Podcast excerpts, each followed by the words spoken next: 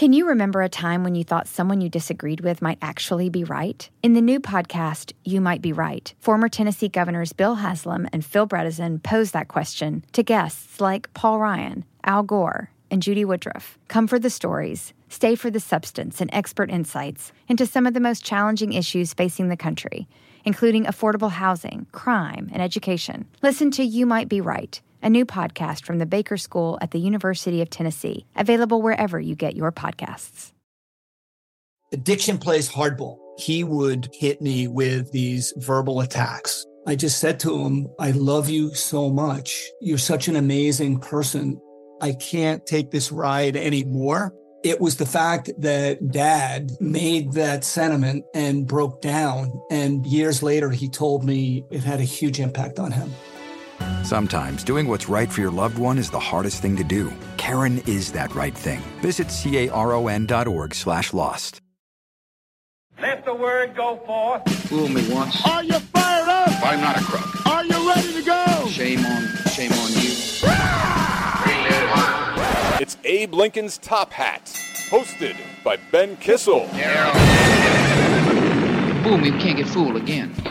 Welcome to the show, everyone. I am Ben Kissel with Marcus Parks. Hey, Ben. I'm devastated, Marcus. Why? Roman Reigns is going to WrestleMania for the fourth straight year. Sounds like a screw job to me. It was a real screw job. Braun Strowman, Braun Strowman deserved to win the Elimination Chamber. He defeated five individuals: Finn Balor, uh, uh, uh, Elias. I don't even have to go through all the names. Seth Rollins. Definitely don't You- need to go through all the names. You know him. You love him. The Miz from the, the real world. Uh huh. He defeated everybody, and then Roman Reigns barely got the victory. So he's going to headline WrestleMania for the fourth straight year, and I am devastated. Okay. but we still have the the match between AJ Styles and uh, and Nakamura. I thought you were going to move on to politics. Well, we are. Uh, there's a lot to get I to. thought that's what that butt was all about. well, there is a lot to get to. A lot of uh, things happened this past week. We're going to talk about uh, the indictment here of uh, um, Paul Manafort, of course, the former campaign manager for Donald Trump, picked up another 32 uh, indictments. So that'll make a total of 44. Each one of those carries significant prison time. Also, Rick Gates, his former right hand man, has now pled guilty uh, with the uh, to the FBI on two counts. So we have a situation where Mike Flynn, former national national security advisor uh, to Donald Trump, has pled guilty. Uh, one of his aides, George Papadopoulos, has uh, has pled guilty, and now Paul Manafort, former uh, chair of the Donald Trump campaign, his right hand man has also pled guilty. So perhaps Paul Manafort is the biggest fish to fry. Uh, that would be unfortunate for him because fry indeed he will. He would without a doubt die in prison uh, if this all goes uh, to trial. It seems as if he wants to fight it as much as possible. So we'll get into a little detail there. Uh, just a little note here when it comes to China, President Xi Jinping, which I love the name. Xi Jinping. Xi Jinping. Uh, he has rewrit, uh, rewrote the Constitution of China, so he was gonna he's gonna be president forever. so I'm sure Donald Trump looked at that and was like, "That's an idea. That's a good idea. That's a good idea." Also, we're gonna talk a little bit about Donald Trump's new ridiculous, horrendous, uh, based on the Philippines uh, leader there, Rodrigo. Duarte. Duarte, uh, Rodrigo Duarte, Duarte. Duarte. Uh, basically, he's killing all the drug dealers. Donald Trump has sort of followed suit with the idea. Uh, he wants to have a five year mandatory prison sentence for anyone caught selling uh, two grams of fentanyl. Right now, that's 40 grams, will get you five years incarcerated. Donald Trump wants uh, two grams of fentanyl for five years imprisonment. Again, this is the definition of the prison planet. This is a horrible approach uh, to the drug crisis, to the opioid epidemic facing our country. Locking people up is not the answer, but Donald Trump and his reptilian brain, that's all he could come up with. Also, he wants to push for the death penalty uh, for people who are drug dealers. So when we talked about any kind of hope regarding Donald Trump and possibly taking on the opioid epidemic from a reasonable, rational, humane perspective, it seems as if the likelihood of that happening is quickly going away. Also, we want to talk a little bit about the uh, memo my memo is bigger than your memo, and both memos are extremely small. Adam Schiff was able to get the Democratic memo uh, released on Saturday. Donald Trump allowed for the release, and Marcus will do a wonderful reading of redacted. Everything that is important is redacted. Both of these memos are nothing but political red meat for the extremes on both sides. Very little information is actually uh, conclusive from these memos, again, because you, we don't have the sources, sources and we don't have the methods for how. Uh, the Justice Department received the information that they then went to the FISA courts with, which is really a key component to understanding if that information was uh, retrieved legally and if that information should be seen as credible. And of course, uh, Christopher Steele and his dossier, the MI6 uh, special agent out of the UK, uh, the Democrats say they didn't rely heavily on his uh, on his dossier. Uh, but then uh, later on in the Democratic memo, they kind of say they did. So it's a little confusing. Both of them did a bad job. Yeah, it's one of those. It's another stunning, it's, it's another stunning situation where both Republicans and Democrats look like idiots. All right, so let's get into this scheme a little bit when it comes to Paul Manafort. Uh, so this was an 11-year scheme in which he and his business partner, partner Rick Gates, again who has now pled guilty, allegedly worked together to launder tens of millions of dollars they made doing foreign lobbying work. And when we talk about foreign lobbying, speaking of the Philippine president, they worked with the worst of the worst. Yeah. They worked with dictators. Uh, they worked with people who uh, were really um, proponents of massacres. I mean, they are really devastating, horrible human rights violations. The people that were responsible for a lot of the death in the Ukraine, or Abs- just in Ukraine, Absolutely. they were best buddies with. So Gates now he has pled guilty to helping Manafort use bank accounts in Cyprus and uh, and uh, Grenada to hide millions of dollars they made lobbying for Ukraine politicians way back, way way back in 2006. The pair flowed 75 million bucks through offshore accounts, and Manafort laundered 18 million dollars to buy property and luxury goods here in the U.S. Gates transferred three million between accounts. Manafort also used the bank accounts to buy real estate in the U.S. and obtain mortgages. There was an article that I read in 2012. Uh, Paul Manafort paid three million bucks in cash for his Brooklyn brownstone, and evidently, I was talking to some real estate agents. It's not that abnormal to pay cash, even up to that number. I, I thought because I was like, this proves like something's going on, and they told me that over half of their clients in big, you know, when you're buying 18 million, 20 million dollar uh, places, evidently it's like kind of normal. So I guess that's not so bad on its face. But nonetheless, where do you get the money from? Uh, you know, that's the question. Yeah, I don't know, man. If you're buying three mil- a three million dollar home, you're not going to put out a mortgage or anything like that. Like these are people Yeah. with a lot of money. Yep. So now that we have, uh, now the FBI has Gates uh, firmly in in their grasp. They say he might be used to go undercover, but how? Unless he goes through like a John Travolta, Nicolas Cage level face removal program, and he comes out looking like somebody entirely different. I don't see how anyone trusts talking to Rick Gates. Papadopoulos, a little bit different, of course, because you recall he actually pled guilty in July, and we didn't find out about it for about three months. So no one knew that that man was actually working at that time for the FBI, and we still don't know what information Papadopoulos was able to receive. Well, he was theoretically working undercover for the FBI that whole time, and obviously Mueller has a lot of information. Uh, and that's what that is what's catching all of these people in lies. And we also don't know who has already pled guilty and is currently working undercover for Mueller. undercover. We never know. Like uh like what was it? Uh, Exit to Eden. Remember that great movie with Dan it's like one of Aykroyd the and Rosie movies. O'Donnell? It's one of the six movies you reference, and like three of those movies have Dan Aykroyd, and the other three have John uh, Candy. I got to type. I haven't. I like. And one of those movies has both. Yeah. Don't forget Rosie. Don't forget Rosie O'Donnell.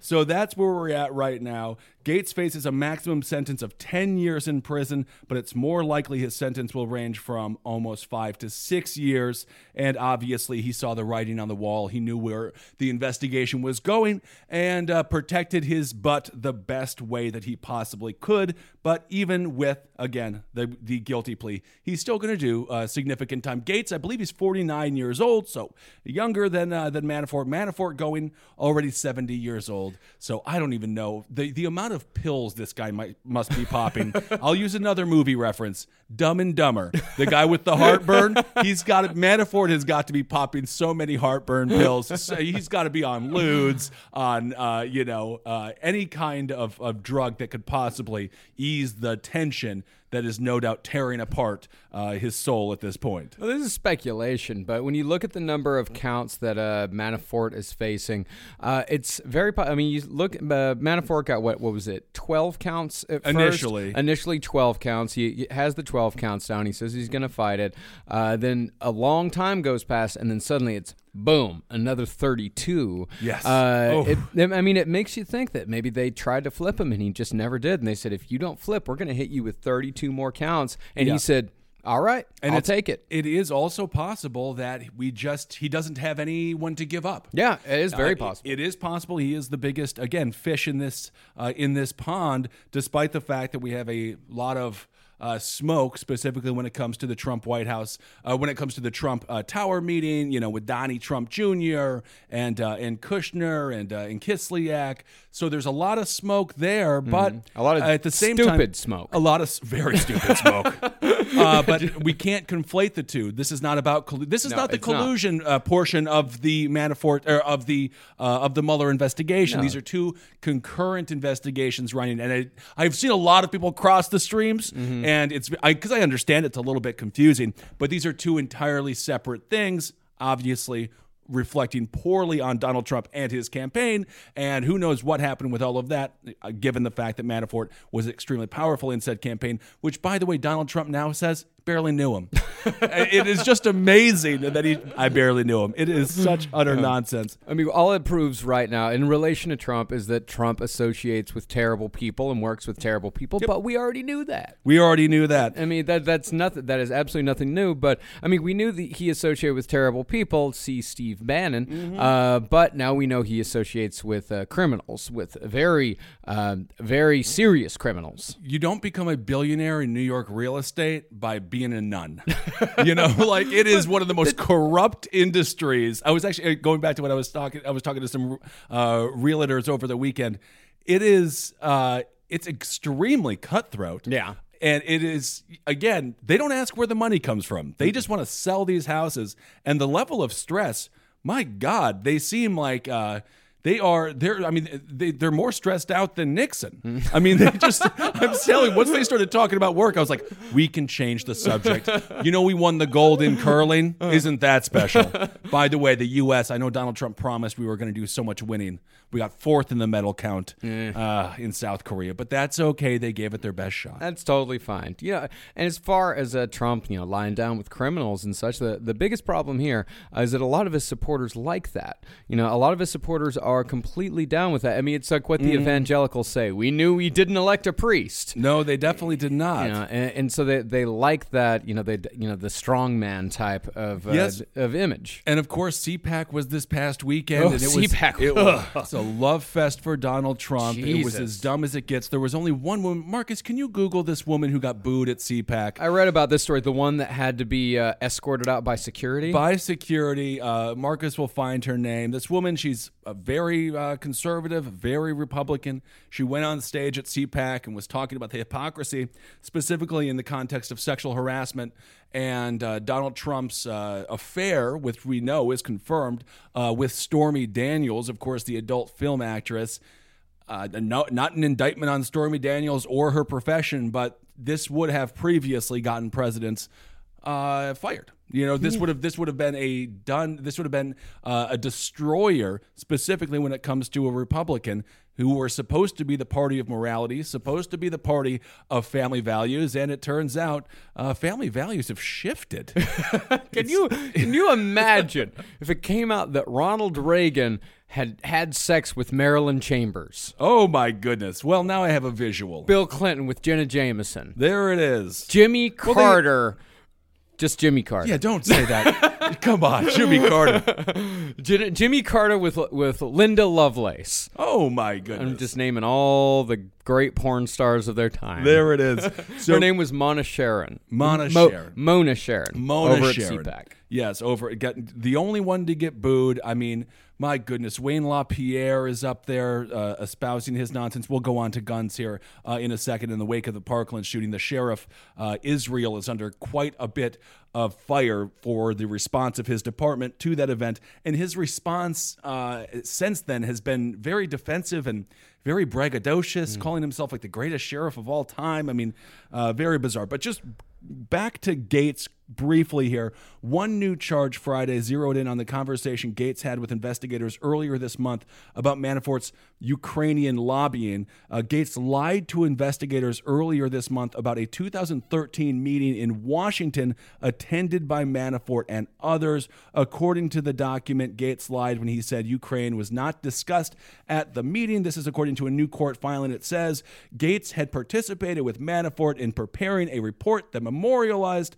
uh, for leadership. Uh, that yeah memorialized for Ukraine leadership to uh, the pertinent Ukraine discussions that Manafort represented had taken place at this meeting. So basically, as we just said, Mueller knows what uh, the meetings were about. He asked them what the meeting was about. Uh, Gates lied, and therefore we have a charge of lying uh, to the FBI, which is how a lot of this stuff just ends up going down. Mueller, at this point, as we've talked about on this show, when you're up against the federal government, it's an uphill battle because they get paid to prosecute you, and you have to pay uh, to defend yourself. So he's got all the time in the world, and it seems as if he is taking it and it seems as if he is crossing his T's, dotting his I's, and there is uh, looks like no light at the end of the tunnel for Mr. Manafort, and uh, going to end up rotting away in a fairly nice prison. Fairly nice. I Maybe he and uh, you know he and uh, what was it? Um, Sideshow Bob. Sideshow Bob could be there. What's the name of the fella? Uh, the, uh, oh my God, Ponzi scheme king Madoff. Oh, Madoff. He and Madoff can exchange some fun stories about, uh, I don't know, holding money or something. I'm not really sure what the hell they talk about. Remember when we held all that money? Ugh, it's so great that money. Who cares? Money goes away. You know what? Love stays forever. It is true. Yeah, I've read that. All right, let's go on. let's go on here and talk a little bit about the Florida, the in the wake of the uh, the Parkland travesty. First of all, uh, fringe media outlets, uh, no class, no morals whatsoever, still attacking They're people. getting- they're for- getting worse. Oh, they're getting so much worse. We have one uh, situation where there is a Republican actually out of Florida, Brian Mast, and he is calling for a ban on assault rifles. And let's not forget, 1994 to 2004, assault, uh, assault rifles were banned. Uh, the Second Amendment was not eroded. Everyone was fine. The nation continued to truck along. The NRA was fine. Uh, so I think that this is a reasonable uh, request, and we're not even close to getting something like this done on a federal level. Now, when was the assault rifle ban again? 1994 to 2004. It was it was it was attached to the Brady bill. Imagine if Dylan Klebold and Eric Harris had AR-15s. Great point. Imagine would- that. Yeah. So what do we have? We had 13 died in Columbine, correct? Yeah, Yeah. That number would have been absolutely through the roof. Yeah, if those guys would have had long range weapons, you know, they had uh, Tech Nines and shotguns, I believe. Mm-hmm. Uh, yeah, if those guys would have had long range weapons, if they would have had AR-15s, Oh, my gosh. uh, Columbine would have been in the dozens. You Yeah. know, like dozens plural, not Totally. just a dozen. It would have been in the dozens had those kids had. AR-15s. Remember Right. that. I mean, So- that, that is a very important great thing point. to remember. Yeah, great point. And you know, this whole idea of like, oh, criminals are going to find the guns anyway. Okay, I'll I'll concede that point. Don't make it easier for them to do it. Please don't. It doesn't make any. It's so. it's such a counterintuitive argument. I'm like, okay, if they're gonna find a way, don't just be like, and here it is on a silver platter, because I know you're gonna figure it out anyway. Also, this idea of like mastermind criminals. Criminals are dumb. Yeah. they are like the majority of criminals. There are very few masterminds. It's one of the biggest misnomers. It's one of the biggest lies that we have uh, when it comes to criminality. Most of them are too stupid to make money any other way, so they have to go into these extremely uh, ridiculous modes uh, to find some cash. So this guy, Nikolas Cruz, like he uh, was not a criminal mastermind. No, uh, he- he was an he was an absolute idiot. I mean, this guy would not have been able to find a straw seller uh, to save his soul. He would not have been able to find an AR-15 uh, to save his Yeah. life um, it, without just going to the store and buying it. And of course, we have the situation where you know uh, he was on the police radar. Everyone understood that this guy was, uh, you know, potentially violent. Everyone understood that he had extreme psychological issues. They did nothing, and that goes back to what I was talking about on Russian television. uh, you know, it's different if you. Uh, they did everything right. They saw something, they said something, and the authorities did nothing, which is now what the NRA is looking at as the prime reason why this event happened. They're trying to pass the blame, pass the buck off to uh, to the law enforcement, which is another strange politics of the time where the Republicans and the NRA are now against law enforcement. Those have been married; those two ideas and entities uh, and institutions have been married for a very, very long time. Well, it's strange because they are eh, they're just going against the intelligence communities. Uh, the as far as the rank and file of uh, police officers go, it seems like when it comes to drugs, that's when they dovetail. Like that's when that like that seems to be the only arm of the federal or the only arm of law enforcement the the Republicans are really into right now. Yes, and of course, Drugs and immigration. drugs and immigration. Yeah, ICE, ICE picking up. Uh, well, honestly, where Obama left off in a lot of ways, and and uh, advancing uh, these very aggressive tactics when it comes to uh, immigration. So uh, let's go back here to, to Florida. The Broward County Sheriff Scott Israel. He is insisting that one of his armed deputies uh, did nothing wrong, or uh, he, this guy Scott Peterson, who has since, I believe, resigned. He's been suspended, and I think he did resign. I'm not sure. Either way, his days are numbered. Scott Peterson, uh, no, not the person who murdered multiple women, but the man who stayed out of a school while multiple people will get, were getting uh, murdered. Um, there were other deputies out there who did not go into the school, and uh, Sheriff Israel believes that uh, you know he's one of the greatest sheriffs out there. He doesn't really see his. Uh, he didn't think that his uh, department made any mistakes, and I think the way that he's acting in the wake of this uh, tragedy is uh, immature and just so obvious that he's trying to save his job. Asked whether the killings at Ma- Marjory Stoneman Douglas High School might have been averted if his office followed up on a slew of prior calls about the shooter being mentally unhinged, Sheriff Scott Israel responded with this answer. If its and buts were candy and nuts, O.J. Simpson would still be in the record books. Bring up OJ. That's a good idea because everyone was thinking like, but what about OJ? Everyone was yes, that is absolutely perfect. and, and this was to Jake Tapper. And Jake Tapper said, I have no idea what you're talking about. No kidding, because it doesn't matter whatsoever. Yeah, no, and he says he has uh, amazing leadership. This Israel guy. Yes. uh, he has amazing leadership, and he- as of a day ago, he is refusing to resign. And Scott Peterson, he has resigned rather than face suspension. so and that's Scott it- with one T. Scott with one T. You can, I mean, honestly, just Google the name Scott Peterson. You will have a lot to read. uh, it doesn't seem like it's not the best name out there uh, right now. You know, Donald Trump uh, has said that he wants to take this issue on. We're also going to talk about Donald Trump's ridiculous statement about how he would have ran in uh, to that school if he had heard the shootings. That's a whole other thing. But on a serious note, he has promised to address this issue, and it seems like he is reneging on certain ideas once the NRA has told him that those ideas are not in their playbook. He, however, today, or was it yesterday, he did say uh, that sometimes we have to go against the NRA. We're not just going to be friends with the NRA. Sometimes we have to confront them words, words, words. As I said last week, he has no longer said that he is going to push for the 21, uh, being 21 or older to purchase an assault rifle, which is something the NRA did not want him to do. Uh, when it comes to um, uh, when it comes to bump stocks, he had signed an executive memo to have the ATF look into it. Again, uh, who knows what'll ever be done with that? That's not an executive order; it's an exec- uh, executive memo. Uh, we have the situation when it comes to background checks. He has said that he wants to strengthen background checks. Nothing has been put on the table right now that would make that seem like it was going to be a possibility. The only bill that's out there is a bipartisan bill that basically asks the federal government to enforce the laws that are currently on the books. Which, hey, I guess that's a start enforce the laws that are already there. And then, other than that, every other proposal that uh, Donald Trump and his administration has come forward with has been very pro gun, pro NRA. Uh, and embraced by the National Rifle Association, whether it be arming teachers, uh, more deputies outside of schools, having armed guards inside of schools. And as I said again on Kremlin TV, the idea of conditioning kids to be around um, a prison like environment to me is just so dangerous and just such another step in the wrong dystopian direction when it comes to uh, our prison system and just when it comes to the psyche of what it is to be an American. We talk about freedom, we talk about liberty, and meanwhile, kids in high school and uh, soon to be middle school are going to be surrounded by armed guards and potentially armed teachers. And my personal belief is you introduce more guns to a school, there's a more more likelihood uh, of gun violence. If a teacher is strapped, a kid knocks him out. Now he's got a gun. It's very easy, you know. Uh, it, it, uh, to me, it's just one.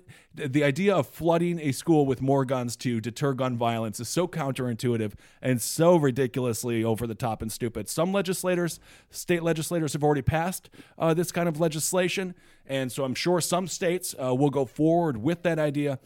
If the federal government pushes it, first of all, other than it being completely ridiculous, I think it's also uh, against states' rights, and hopefully they just uh, don't do it. Yeah, I, I mean, and also uh, just think about a teacher setting down his gun for whatever reason. What He a- you know, he he has to go. guns digging into my hip. I mean, do you want your teacher saying that? Yeah, yeah, he's got to change a light bulb or something stupid, something Sure. so mundane because everyday life is filled with mundane tasks, especially when you're a teacher. And some kid just decides he's going to grab the gun. Absolutely. You know, and he decides he's going to grab the gun and he's going to use it. Uh, that is, it's an extremely idiotic thing to have Mm-hmm. uh, armed teachers and, and not just, let's just look at the cost here. You know, if you look Yep. at the cost of training all of these teachers, tra- not it's not training every teacher. What does he say? What, 10 to 40%? Uh, twenty percent. Twenty percent, twenty percent. Yeah, I, I read a story about this the other day about the cost. Twenty percent, uh, and also we're going to have to pay for those guns. You know, we're not- we're not going to let them bring their six shooter. You know, it you have Right. to issue guns to these people, and you're probably going to give them a Glock. Uh, if you give them the discount Glock, uh, the um, cheapest one on the market, the price tag would be around seven hundred and eighty million dollars. Okay. Uh, and then if you go with the standard Glock, you know, your uh, Mm. just regular run of the mill Glock, you know, the one that's pretty reliable, Mm-hmm. uh, the price tag goes over a billion. You know what they need? I've always said this: dry erase markers. That's what teachers need in this country. Teachers can't even pay. You know, teachers have to buy their own supplies. Uh, I know, it's unbelievable. You know, like that. Most teachers have to pay for uh, their own supplies out of their own pocket. Unbelievable. And that's what we're putting into our schools. We're spending a billion. We're they're proposing to spend a billion dollars on guns, on arming teachers when we could that when there are so many different ways that Yep. we could tackle this problem but every single one of those ways is blocked by the NRA Right. uh, or and therefore blocked by Congress. yeah, and therefore blocked by Congress. Uh, and the exact quote uh, in the context of that uh, quote that you uh, mentioned about Donald Trump of him talking to these uh, governors, he said, "Don't worry about the NRA; they're on our side." Half of you are so afraid of the NRA. There's nothing to be afraid of. And you know what? If they're not with you, we have to fight them every once in a while. That's okay. They're doing what they think is right. But sometimes we're going to have to be very tough and we're going to have to fight them. $30 million. That's what the NRA gave Donald Trump. And again, uh, they will continue to reap the rewards of that investment. And as far as uh, what Donald Trump thinks uh, the requirement should be for people who have the guns in those schools, uh, he says uh, he wanted, quote, and this is a quote, Uh oh. highly trained people that have a natural talent. like hitting a baseball or hitting a golf ball Yeah. or putting. You know, I do think that baseball would be more fun if you had to shoot the ball. and um, maybe maybe more difficult even. Yeah. They say hitting a baseball is the most difficult thing you can do. What about shooting it? Yeah, only ta- only naturally tal- talented people. So like Yeah. we're just gonna take all the take all the teachers on a nice little field trip who- to the putting green. Yeah, it's like the movie It when Bev was able to hit the bottles, and uh, she's like, "It was it was meant to be Bev." And now Bev, who may may very well have been a great school teacher, yeah, uh, yeah she will be the one who is armed, but unfortunately not with a slingshot, with a gun. Yeah, and of course uh, the most famous line from that talk. I really believe I'd run in there even if I didn't have a weapon. So we have a situation where a man who jokingly talked about shooting somebody on Fifth Avenue and still being able to get elected president is now the one who is de- deciding our gun laws. Yeah. which that should be horrifying. Also, we have a situation where a man uh, refused to join the military because of bone spurs. Five times. Five times. We have a situation where a man was scared to hell from that eagle. If you watch that gif, which is incredible, the idea that Donald Trump would run into the school, but this plays into this narrative. You see these, uh, you know, these depictions of him in this kind of light on a regular basis. You know, him with the, uh, you know, just being like this brave soldier type, uh, this really almost dictator esque kind of image that a lot of his followers the have. strongman. The strong man. Can you imagine how weak he would be in a situation like that with his big old butt just just quivering and hiding, beginning to cry underneath a car? Uh, of course, Donald Trump would not run into a school if there, if there was an active shooter. There is nothing more ridiculous I can possibly think of. No, absolutely not. I would put him among our most skittish presidents. Absolutely. Now, Teddy Roosevelt, Yeah. he might have been the active shooter. Who knows? But, yeah, I could see Jimmy Carter possibly meandering into the room. Yeah, sure. Throwing some peanuts at the guy, you know, letting him know, hey, just cut it out, you know. Uh, but of course, I mean, just absolutely asinine. I would see W doing something. I could see, uh, who knows? Obama's more professorial, uh, but I could see him doing something. I don't know I if don't I'd know. see Clinton doing something. I could definitely see Reagan doing something. it's just ridiculous. Nixon's doing nothing. no, Nixon is like laughing. He's just like loving every minute of what's going on, the mayhem uh, that would ensue in a uh, in a shooting like that. So that's where we're at regarding. Um, regarding the Second Amendment conversations happening in this country. If you watched CPAC at all, you would probably feel extremely uh, disheartened by where the country is going. But that's a very finite group of individuals that aren't even uh, representative of the Republican Party as a whole. And again, we got this one guy here, uh, this Florida Republican uh, Brian Mast calling for a ban on assault rifles, saying that he is not worried about the wrath of the NRA.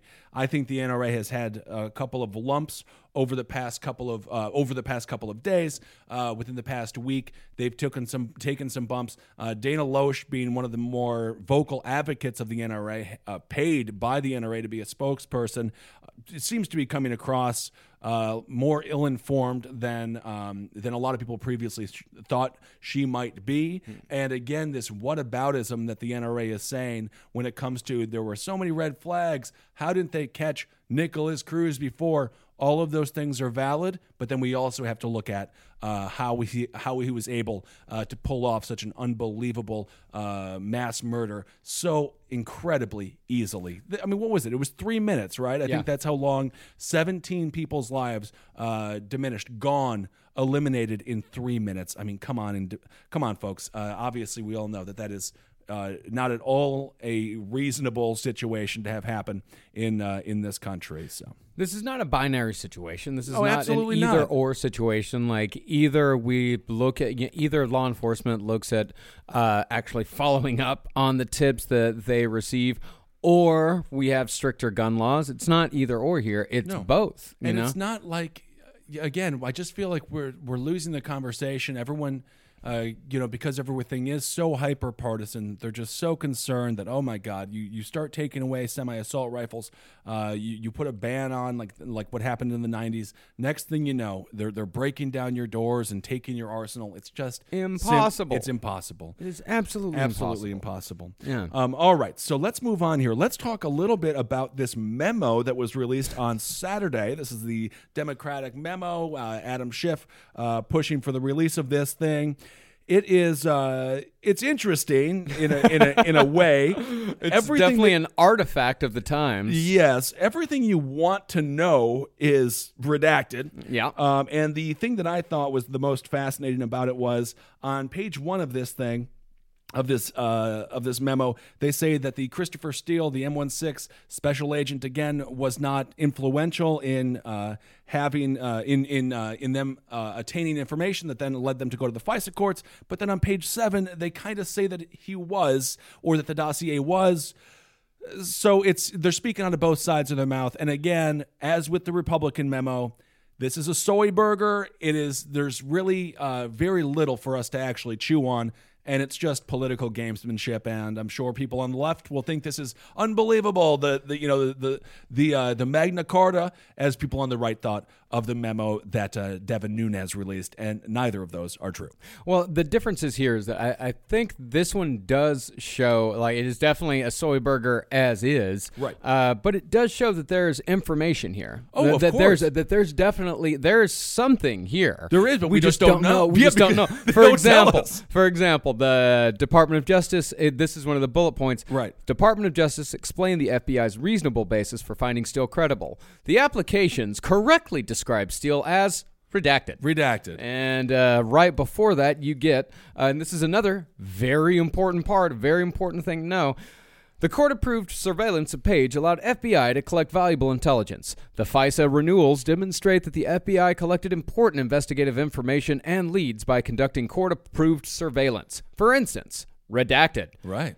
DOJ also documented evidence that Page, redacted, Uh-oh. anticipated, redacted, Uh-oh. and repeatedly contacted, redacted, in an effort to present himself as redacted. You know, redacted's a horrible name for a child. That's what I would say. Page's efforts to redacted also contradict his sworn testimony to our committee. So there's meat there. There there's is so there's there. so Well- there's there's a lot there's a lot here. We just don't know what it is. And one of the questions is what led them to spy on Carter Page, right? Yeah. Like this is a private U.S. citizen. The FISA courts are not supposed to be used against private citizens. That's really one of the main issues, and we just don't get to any of that true substance. So we just have this hyper politicized um, um, counter memo to the Republican memo that really doesn't get to the core of are our courts, are our secret courts spying on individuals who have constitutional protections in this country? And that we just don't get to because, as Marcus just said multiple times, redacted. Yeah, and it was that's the- what that's what's bothersome. Well, it wasn't it, it is the FBI that is redacting all this, correct? Yes, like it is and the this was- FBI. It is not the White House that is redacting this. It is not Republicans. It is the FBI that is redacting all of this. Yes, they that's did- very important. They did decide to uh, redact a little bit more. It's a it's a longer memo than the Republican memo, and yeah, Adam Schiff in the in the name of national security. Uh, yes, the Democrats definitely had a lot more things redacted than uh, than the Republicans did. But they, but that it's the FBI that redacted all of this, and all of this stuff is definitely. I mean, if It's depending, the FBI, it's the intelligence community, and I wouldn't be surprised if you know the, the the legal team in the Trump White House. I think it was an overall consent. I think the Democratic Party was also fine uh, with with it being redacted. but it's uh, so essentially the deep state. You know, the intelligence community were the ones that were in charge of redacting most of this stuff. Well, you still have a. This is very new. I mean, so you still. This is coming from 2016. So you still have a lot of these agents on the field. You know, you have a lot of different things that investigations that are currently underway. So I do understand you don't want to put your agents uh, in risk. Uh, you know, it, it ends their careers. If you, of course, you recall Valerie Plame way back in the day during uh, W's administration, getting outed, you're done. I mean, that's that's the whole point. If you're no longer a secret, you can no, no longer be a secret agent. So I do understand it from the um,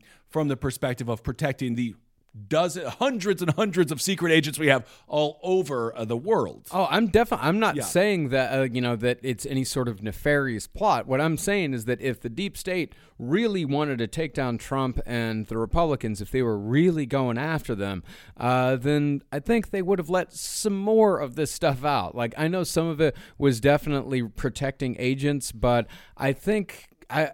I really don't think that this is something that is a, partisan here, uh, as far as the redactions go. Because I, and I also think that this says something towards like the FBI not being partisan, like the FBI not being partisan on uh, the side of the Democrats or on the side of the Republicans. I think this is the FBI saying like we need to protect our people, we need to protect our sources. So going back to what I was saying as far as page one, this is a bullet point. Christopher Steele's raw intelligence reporting did not, not is underlined, so you really know they're serious. Did not, did not uh, inform the FBI's decision to initiate the counterintelligence investigation in late July of 2016. And of course, go. You can find this memo online. I'm just reading it. This is a Bloomberg article uh, that linked to it. So you know, please go and and read the whole thing for yourself. So it says it did not. But then if you go to page seven, we have a situation where in its court filings, DOJ made power proper use of news coverage. The majority falsely claims that the FISA materials relied heavily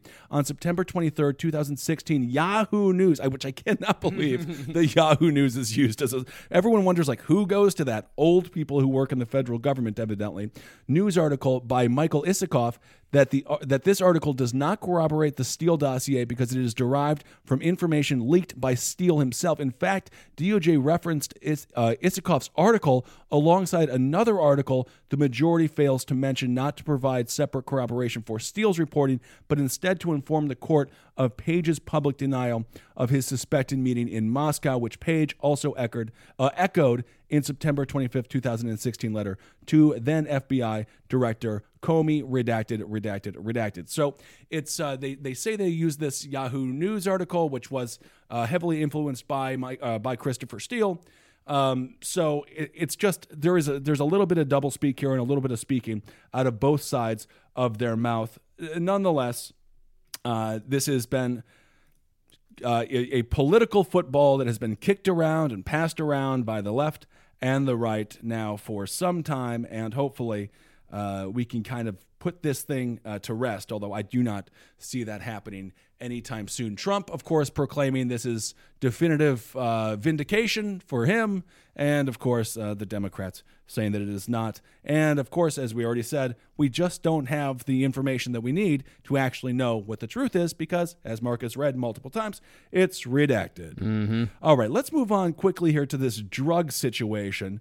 Uh, this was a story that I think went a little bit under the radar. Uh, Donald Trump, when it comes to drugs, wanting to charge five years imprisonment for now selling two grams of fentanyl. Of course, fentanyl, a, a key component when it comes to fighting the opioid crisis. We do fentanyl is a very dangerous, uh, dangerous drug. Incarceration is never the answer, and it seems to me like we are going further and further in that direction as Donald Trump seems to love the politics of the leader of Singapore, of the leader of the Philippines. He sees these strongmen as uh, Putin for uh, uh, as well, of course. He sees these strongmen as things, uh, as entities, as people to be emulated, as opposed uh, to individuals who are stripping the civil rights, the human rights of their constituents on a daily, regular basis and are horrible, horrible leaders devastating their populations. And I think that's what's so scary about Donald Trump. He is so drawn to the worst of humanity, which makes a lot of sense. Roy Cohn being his uh, his one uh, his right hand man, the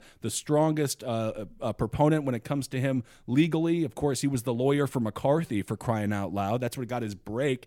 Um, uh, being, I mean, uh, heavily negative against uh, the gay community, being gay himself, I believe. Mm-hmm. Uh, and so, you know, obviously the Roger Stones of the world, Paul Manafort's going back to what we were talking about uh, when it comes to when it comes to Flynn, uh, Papadopoulos. Gates. Trump so- associates with despicable people. That's it. I mean, he is a despicable person himself. and evidently that that plays into his uh, into his view of what masculinity is and what leadership is. And thank God we do have term limits, unlike what's happening in China right now, because you can see this man as time continues, as time goes forward, with him having power, he's becoming more and more used to the idea of wielding such power. hmm And uh, you know the military parade that he's still in It's the process. It's it's absolutely Millions of happen. dollars. Yes, yes. millions upon millions of dollars that we're going to be sending on on a military parade. I mean, this is it's absolutely ridiculous, and I think it's not just him, you know, looking to the uh, the worst of humanity. Uh, it's he's turning inward. I mean, the things that he says, it's the type of shit that I used to hear my grandfather say. Like these are, it's angry grandpa thinking. You know, the type of like just dismissively is like, well, just kill all the drug dealers. That's Right. how you get rid of them. That's how I don't know why we're coddling these people. I don't know why we're you know trying to reform or anything like that. Just kill them. They're Yes. just terrible people. It- America's better off without them. President Trump said he would, quote, love to have a law that executes drug dealers. That's according to Axios. Trump is reportedly a fan of Singapore's capital punishment policy.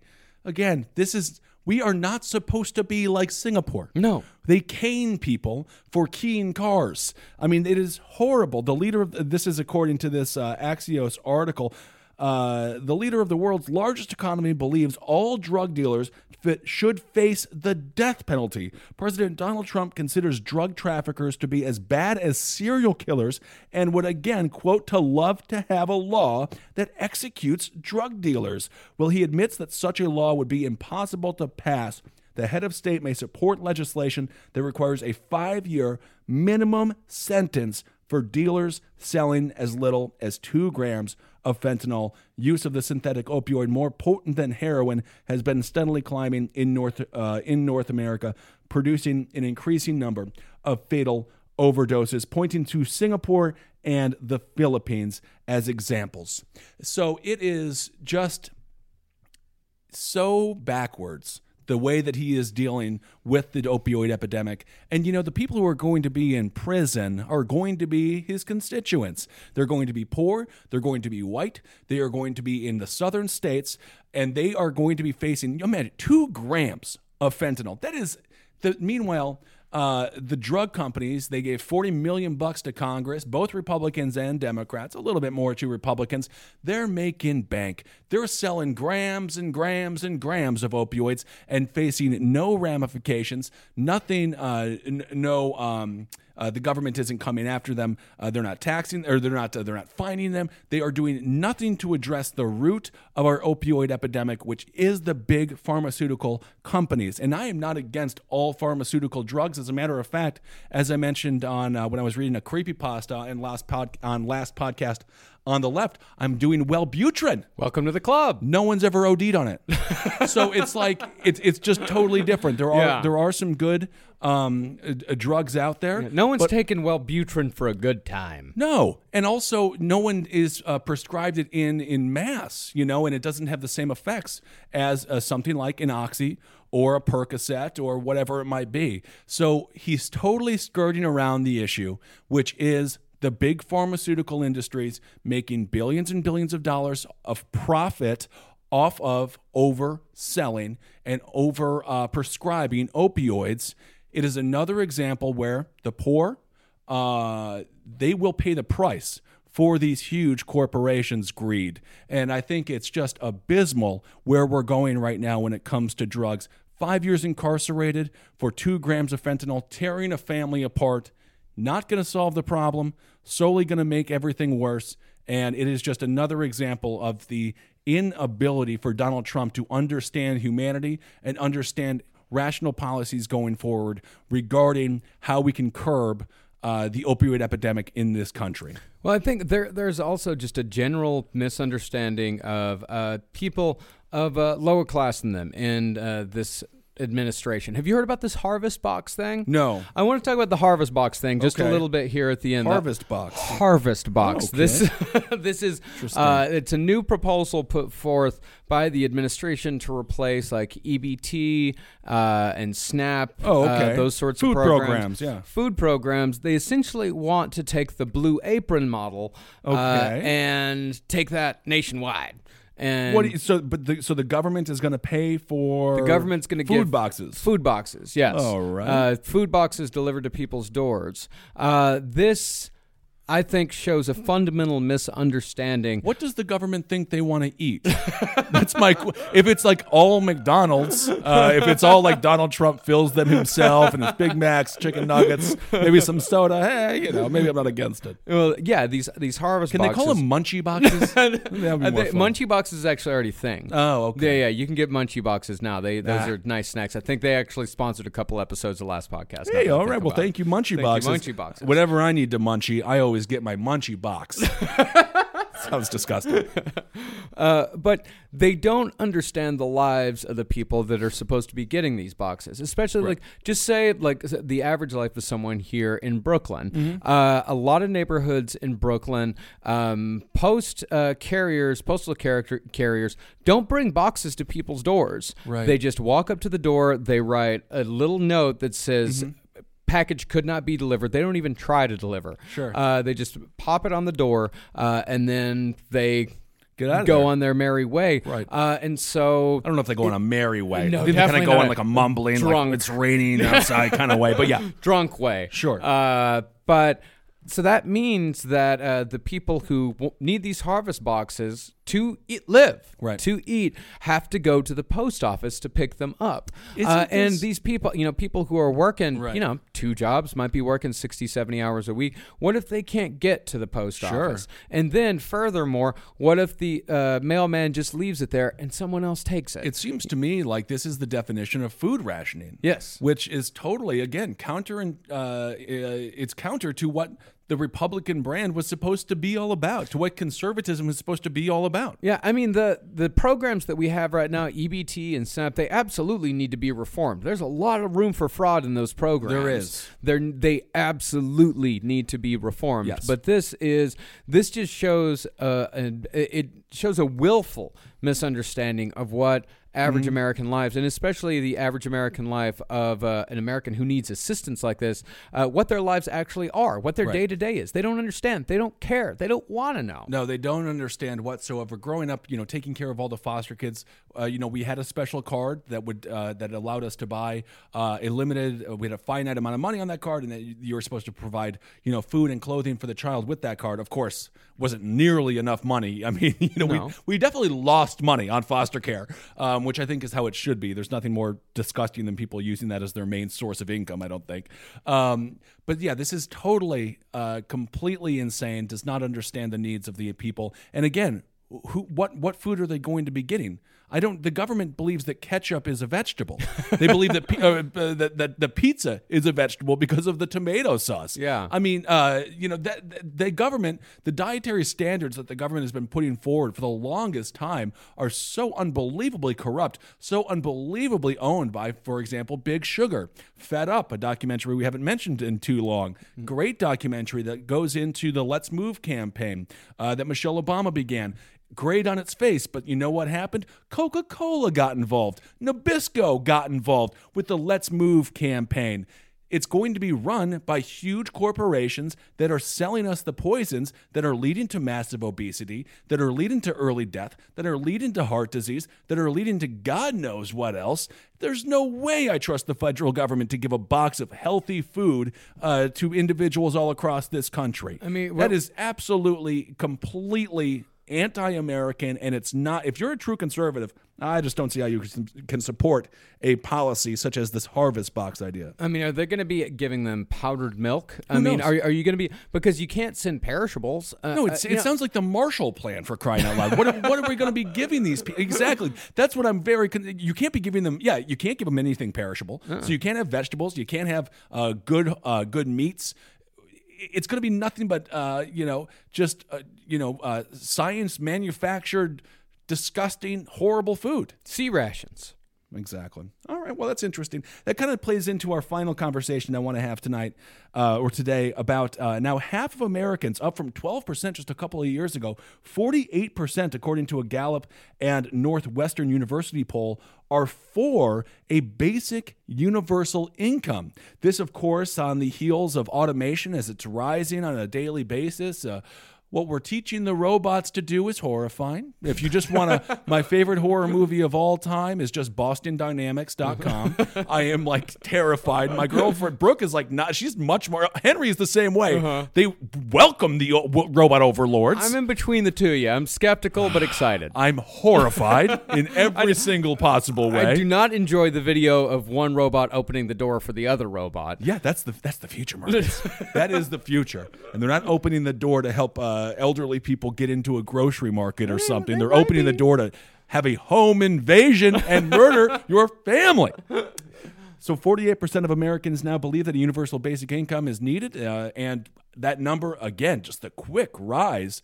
Is, uh, is really again a testament to what's going on regarding uh, technology, automation, this idea of a robot tax. Uh, G- uh, Germany, for example, I think it was last year or the year before, almost they wanted to pass a robot, um, a human, uh, a, um, a well, not a humanoid, a uh, a humanhood tax, basically, where you would give robots basically.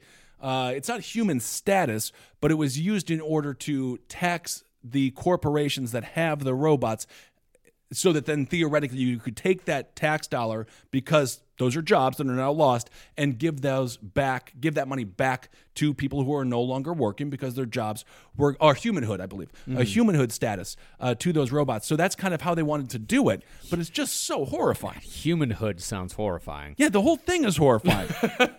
so now we have a situation where almost half of Americans believe in a universal basic income. And I'm just wondering on a societal level, you know, what is that going to do to us as people? This whole thing, as we talked about on last week's episode, this uh, expanse of just existence where we can talk to anyone across the globe. Uh, it's been a, you know, just uh, 100 years ago, we were much more tribal, much more, uh, you know, small town, family based.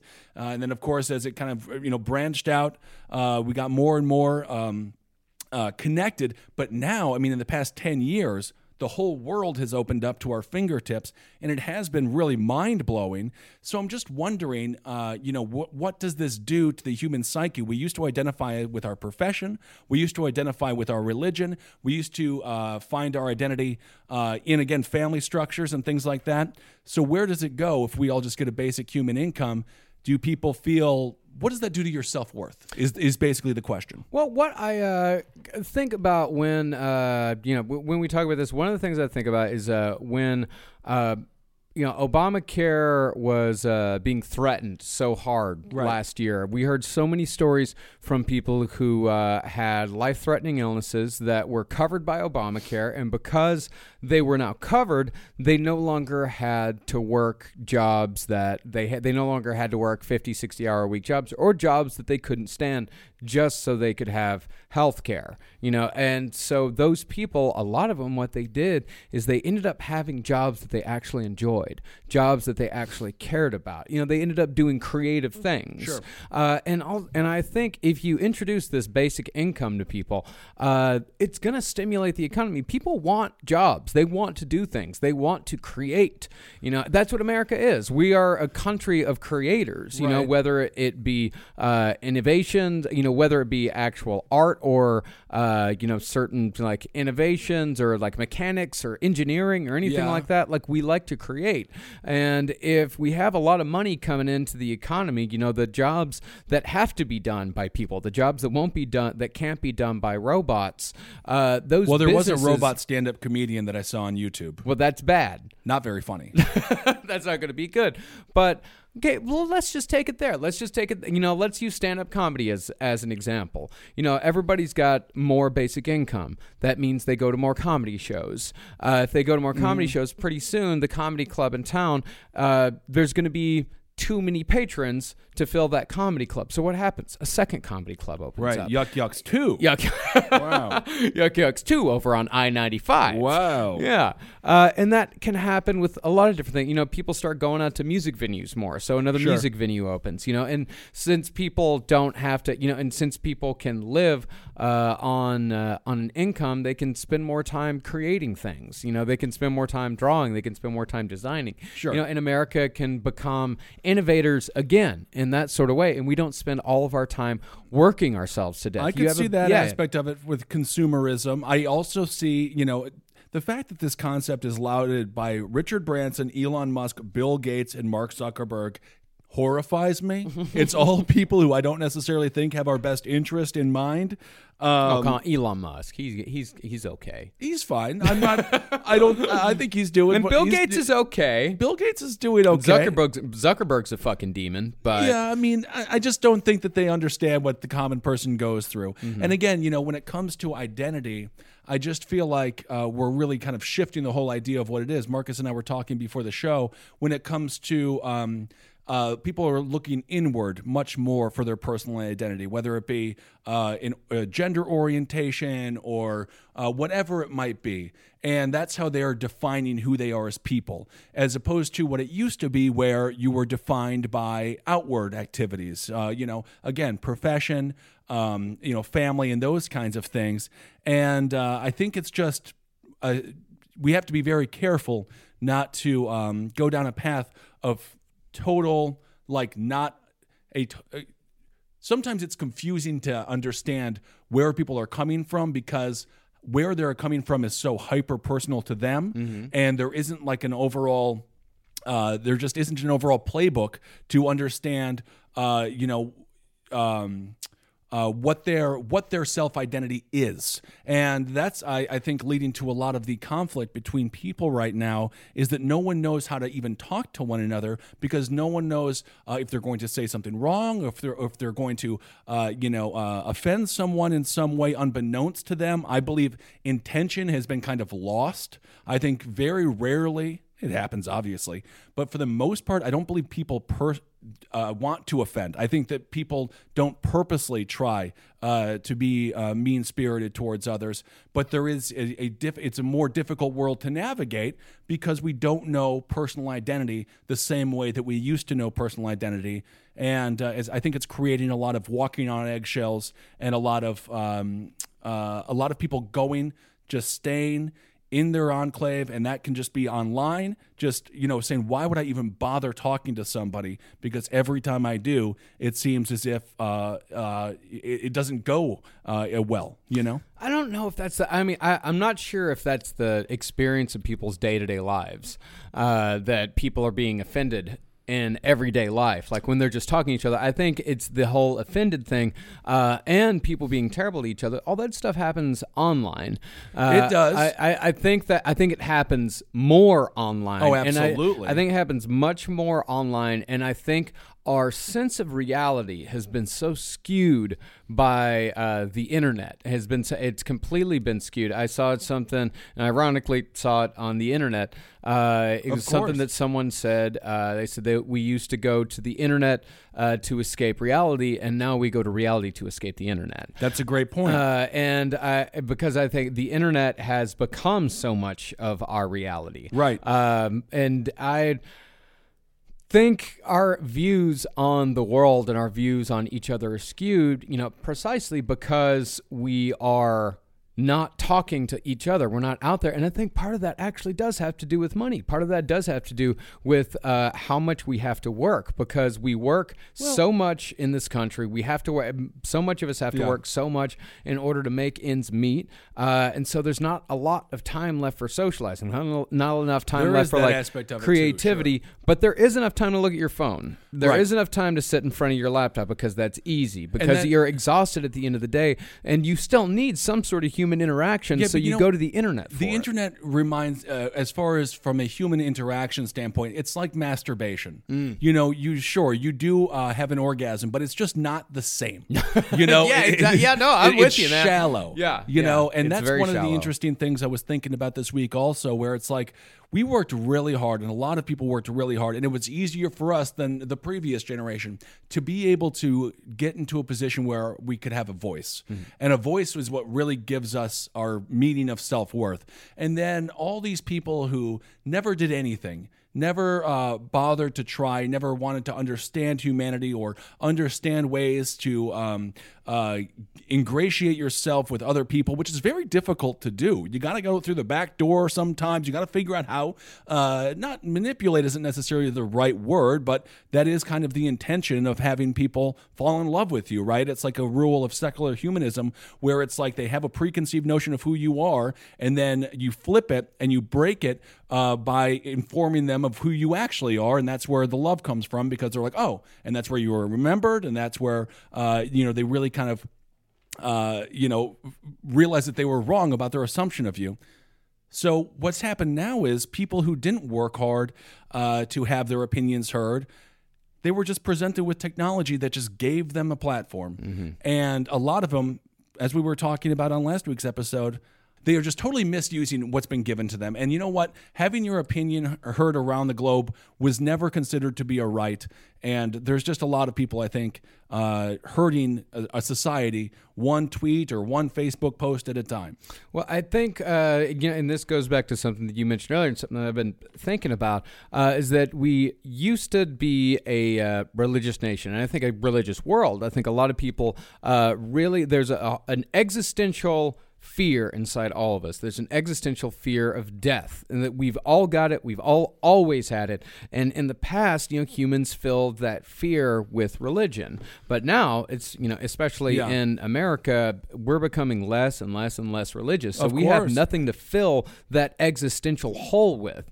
And so what we're doing is we're filling it with each other. We're filling it with social media. We're filling it with each other's thoughts and emotions, uh, and it's terrible for us. Mm. Yep. I mean, it's it's uh, it's scrambling us. You It's, know, it's so- making uh, it's making us uh, completely out of touch. Like ironically, it's completely putting us out of touch with everybody else. Yeah, and you know, obviously, identity is now uh, you know created by things that you enjoy, pastimes, activities. You know, if you're a sports fan or a pro wrestling fan or a fan of true crime or of Bones or of digging, those are I'm really, a video game fan. All right, video just say, game yeah, fan. comic books. That's Those it. used to be sort of secondary character builders, and now those are becoming really at the forefront of uh, of who we are as a human as as human beings. And anyway, I, I just think it's important. We have to continue. Uh, you know, the opposite of what you were talking about with folks going out there and being really proactive in creating their art is people who just take a universal in- basic income and just sit there and just get wally and just get fat. Some of And, them are. you know, and some of them are going to do Yeah, that. So it just it just depends. I yeah, guess. some definitely are. But uh, I mean, what, what I can say is money does not buy happiness, but it does buy time.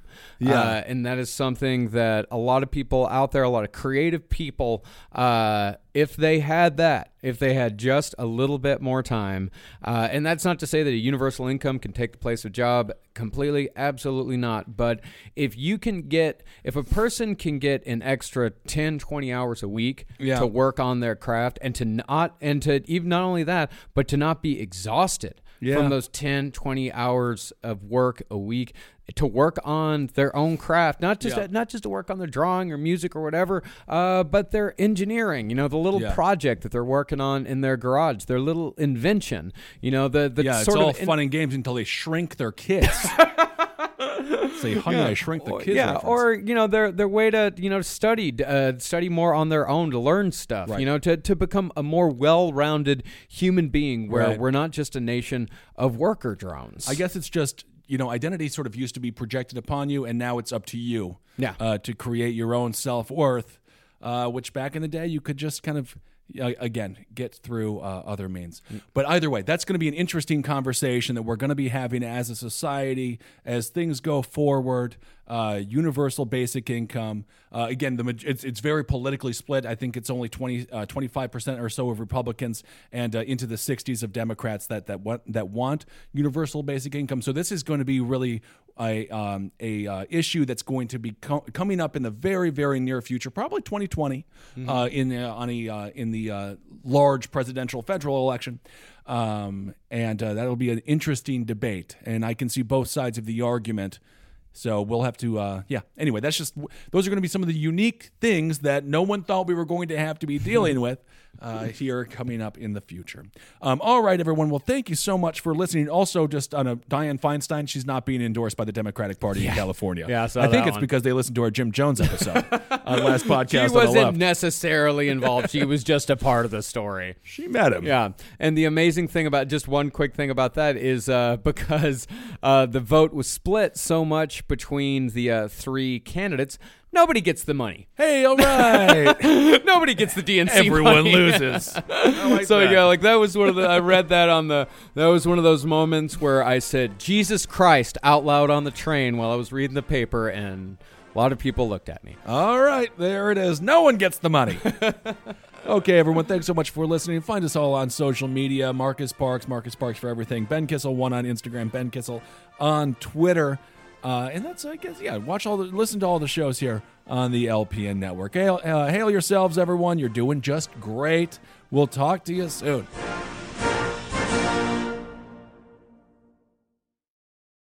You might be right. It's simple, but something you almost never hear in politics today, with each side more concerned about scoring political points than solving problems.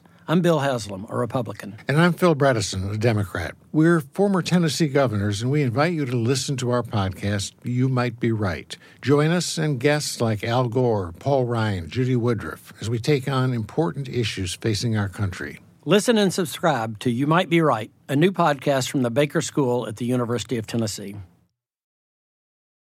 Hi, Max. I wanted to share something with you. I wanted to tell you how grateful I am and how you've embraced your sobriety since day one. I'm grateful for how you changed your life.